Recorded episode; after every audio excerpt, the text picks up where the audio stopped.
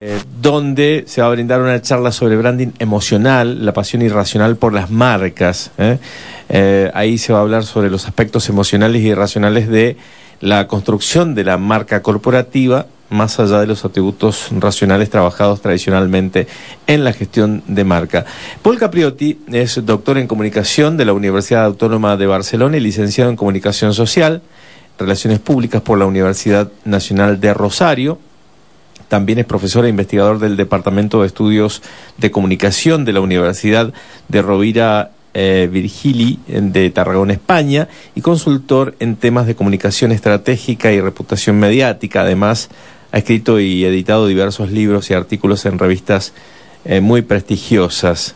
Así es que, bueno, la Universidad Massa eh, lo, lo, trae para brindar esta charla y nosotros, anticipándonos un poquito a lo que va a ser eso eh, esta tarde, vamos a charlar con él para, para un poco eh, hablar sobre eso y además un poco lo que está pasando ¿no? en nuestro país con el tema del consumo, eh, cómo, cómo, cómo ha cambiado el tema del consumo en nuestro país partir de la realidad económica que vivimos. Lo tenemos en línea, Paul Capretti. Paul, ¿cómo le va? Buen día, Antonio Ginar lo saluda. Hola, buenos días, Antonio, encantado. Igualmente para nosotros el poder charlar con usted. Bueno, cuéntenos un poquito eh, de qué se trata esta, esta charla que, que viene a brindar aquí a la Universidad Massa.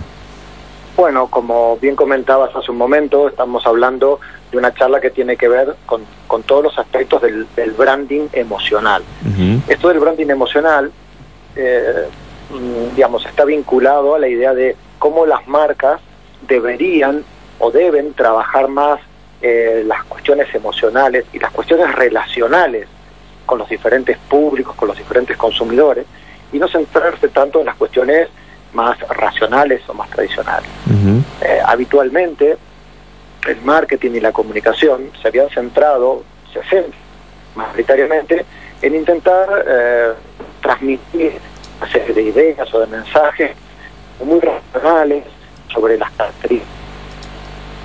Hola. Eh, tenemos problemas con la comunicación, me parece. Ahora lo vamos a dejar en producción un poquitín para que mejoremos el contacto que se estaba entrecortando. Bueno, eh, les decía que la charla eh, va a ser esta tarde a las 16 en el aula magna de la Universidad Massa. Eh, comuníquense al 456-240, que es el teléfono de la universidad, para poder participar aquellos que quieran participar, por supuesto, estén eh, en estos temas, ¿no? Eh, es interesante el, el planteo de eh, que hace Paul Capriotti so, sobre este tema, porque lo hemos venido hablando aquí con Rodolfo, ¿no? La, cómo ha ido cambiando la conducta del público consumidor. Paul, lo tenemos nuevamente en línea.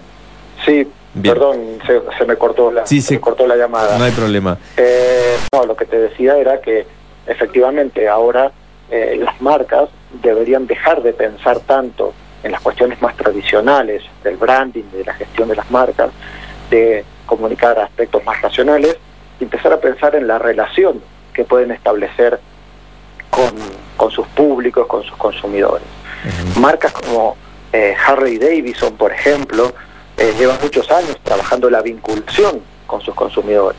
Marcas como Apple eh, trabajan desde hace tiempo los aspectos emocionales y es ahí donde tenemos que empezar a trabajar, sobre todo en épocas actuales donde, digamos, la problemática económica empieza a ser relevante. ¿Cuáles serían esos aspectos emocionales puntuales? Eh, mira, los aspectos emocionales, digamos, no hay un, un aspecto emocional puntual eh, o un listado de aspectos, pero sí que, digamos, tenemos eh, algunos indicadores que nos sirven. Y la, digamos, la primera cuestión uh, es cómo se siente el consumidor, cómo se siente la persona que usa una marca cuando está usando la marca. -huh. Digamos, eh, se siente bien, se siente cómodo, se siente feliz. La segunda cuestión sería eh, cómo, eh, cómo, cómo se expresa la persona cuando usa una marca, cuando tiene una marca. Estas son cosas que tienen que ver no necesariamente con lo que la marca da, con lo que la marca ofrece, sino con cómo se siente la persona usando la marca o queriendo usar la marca. Claro, claro. Hay, algunos que, lo buscan por, por este, digamos, sentirse parte de un estatus social este, distinto, otros para que no sé, hay distintas ¿no? situaciones.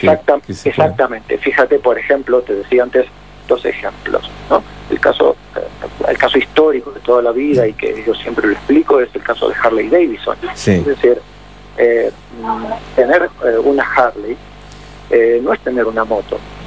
Tener una Harley es, es mm, tener un estilo de vida determinado, es ser parte de una comunidad, es ver a otro que está utilizando otra Harley y, sentirse, digamos, sentirse cercano a esa persona. Claro. Eh, con App, digamos, eso es un, digamos, ¿por qué? Porque Harley trabaja la idea de la comunidad, la idea del vínculo y la idea de la pertenencia a un grupo determinado. Claro. Apple trabaja otros aspectos, pero también trabaja cuestiones de tipo emocional. Tener, tener un, un iPhone no es tener un teléfono, mucho más. Mm. Paul, buen día. Le habla Rodolfo Cabañaro, ¿cómo le va? Hola, ¿qué tal? Eh, le quería hacer una consulta. Eh, ¿Cómo está jugando hoy desde el punto de vista, yo no sé si es emocional o racional, el tema de la importancia que las personas le dan al, cuidado del ambiente eh, y el hecho de que haya empresas que sean socialmente responsables, tan, digamos, no solo desde el punto de vista social, sino también desde el punto de vista ambiental? ¿Se puede trabajar esos aspectos desde el punto de vista emocional? Efectivamente, esto que tú acabas de decir es uno de los temas que también está entrando en estas problemáticas que empezamos a hablar ahora de la parte más emocional y que tienen que ver no ya con el uso del producto, no, no solo con el consumo del producto, sino con la manera en que el producto está hecho, con la manera en que ese producto o ese servicio o esa marca o esa empresa eh, se comporta socialmente. Y comportarse socialmente es lo que acaba de decir tú.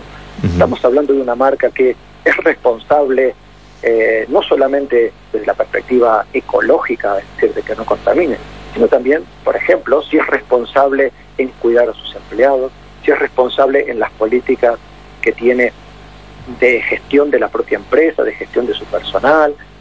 Es decir, el tema, como se habla ahora de la responsabilidad social de las empresas, de la responsabilidad medioambiental, es un factor que entraría dentro de la gestión de estas relaciones emocionales.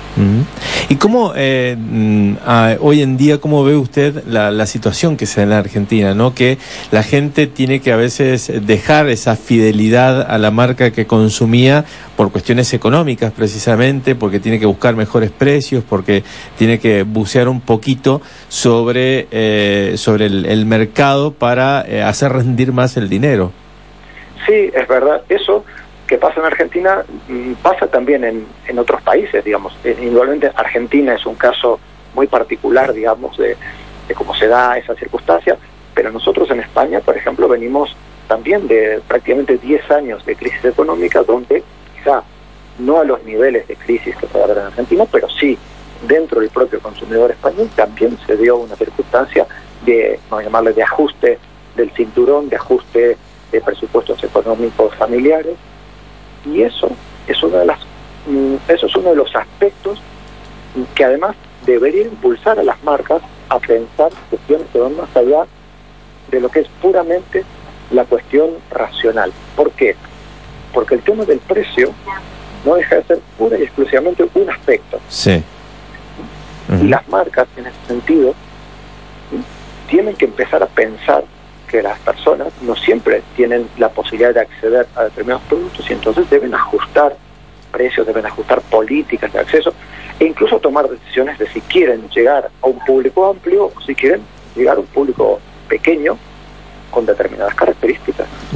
Eh, Paul, ahora que, eh, el tema de las marcas depende también de los nuevos formatos de, de compra, porque hoy la gente compra de una manera distinta a la que compraba antes hoy van al mayorista, hoy compran online, hoy, hoy, hay, hay uh, una variedad muy grande de temas. Uh, ¿De qué manera puede influir la asociación de una marca con un canal de, de, venta, eh, digamos, en estos mecanismos multiplataformas que están dando vuelta ahora? Mira, esto que acabas de decir tú es, es uno, más allá del debate de lo emocional, esto que acabas de decir tú es uno de los aspectos eh, más importantes que se está discutiendo ahora en relación con el branding y con la gestión de las marcas. Y es, eh, Estamos, o sea, marca de producto, marca de servicio o marca de distribuidor. Claro. ¿Por qué? Porque indudablemente si una marca de producto, una marca de servicio, una marca de dentífrico, una marca de leche, trabaja su branding, trabaja su, la gestión de su marca, comunica adecuadamente, intenta fidelizar, la gente irá a buscar ese producto al canal que le sea más cómodo. Es decir, yo quiero comprar la leche tal porque me siento siento que es buena, siento que es de calidad, siento que es lo que tengo que dar a mis hijos y la puedo comprar eh, en el supermercado de la esquina, la puedo comprar en el gran supermercado o la puedo comprar por internet. Esto sería gestionar la marca desde una perspectiva, desde el producto, y es, es lo que tienen que hacer las marcas de producto. Pero por otro lado, como tú bien dices, las empresas distribuidoras están empezando a hacer un trabajo, un gran trabajo de branding. ¿Por qué? Porque lo que están diciendo es, vengan a este espacio comercial, vengan a este gran shopping, vengan a este gran supermercado, vengan a este pequeño mercado, compra por internet porque ahí vas a conseguir las mejores opciones. Entonces aquí es donde se da, en cierta manera, vamos a llamarle como eh, una, una lucha de marcas entre las marcas de los productos y la marca de distribuidor para lograr, digamos, la, la fidelización del, cliente. Claro, porque va, va, unido el concepto de del producto más el servicio. Exactamente.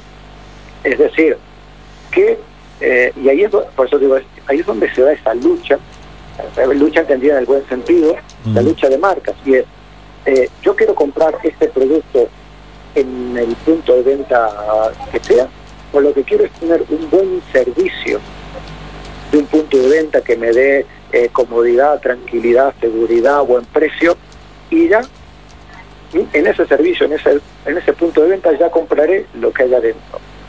Eso es lo que están empezando a trabajar las marcas de distribución y eso es ahora mismo uno de los una de las grandes debates, de los grandes trabajos que se está haciendo en temas de gestión de marca.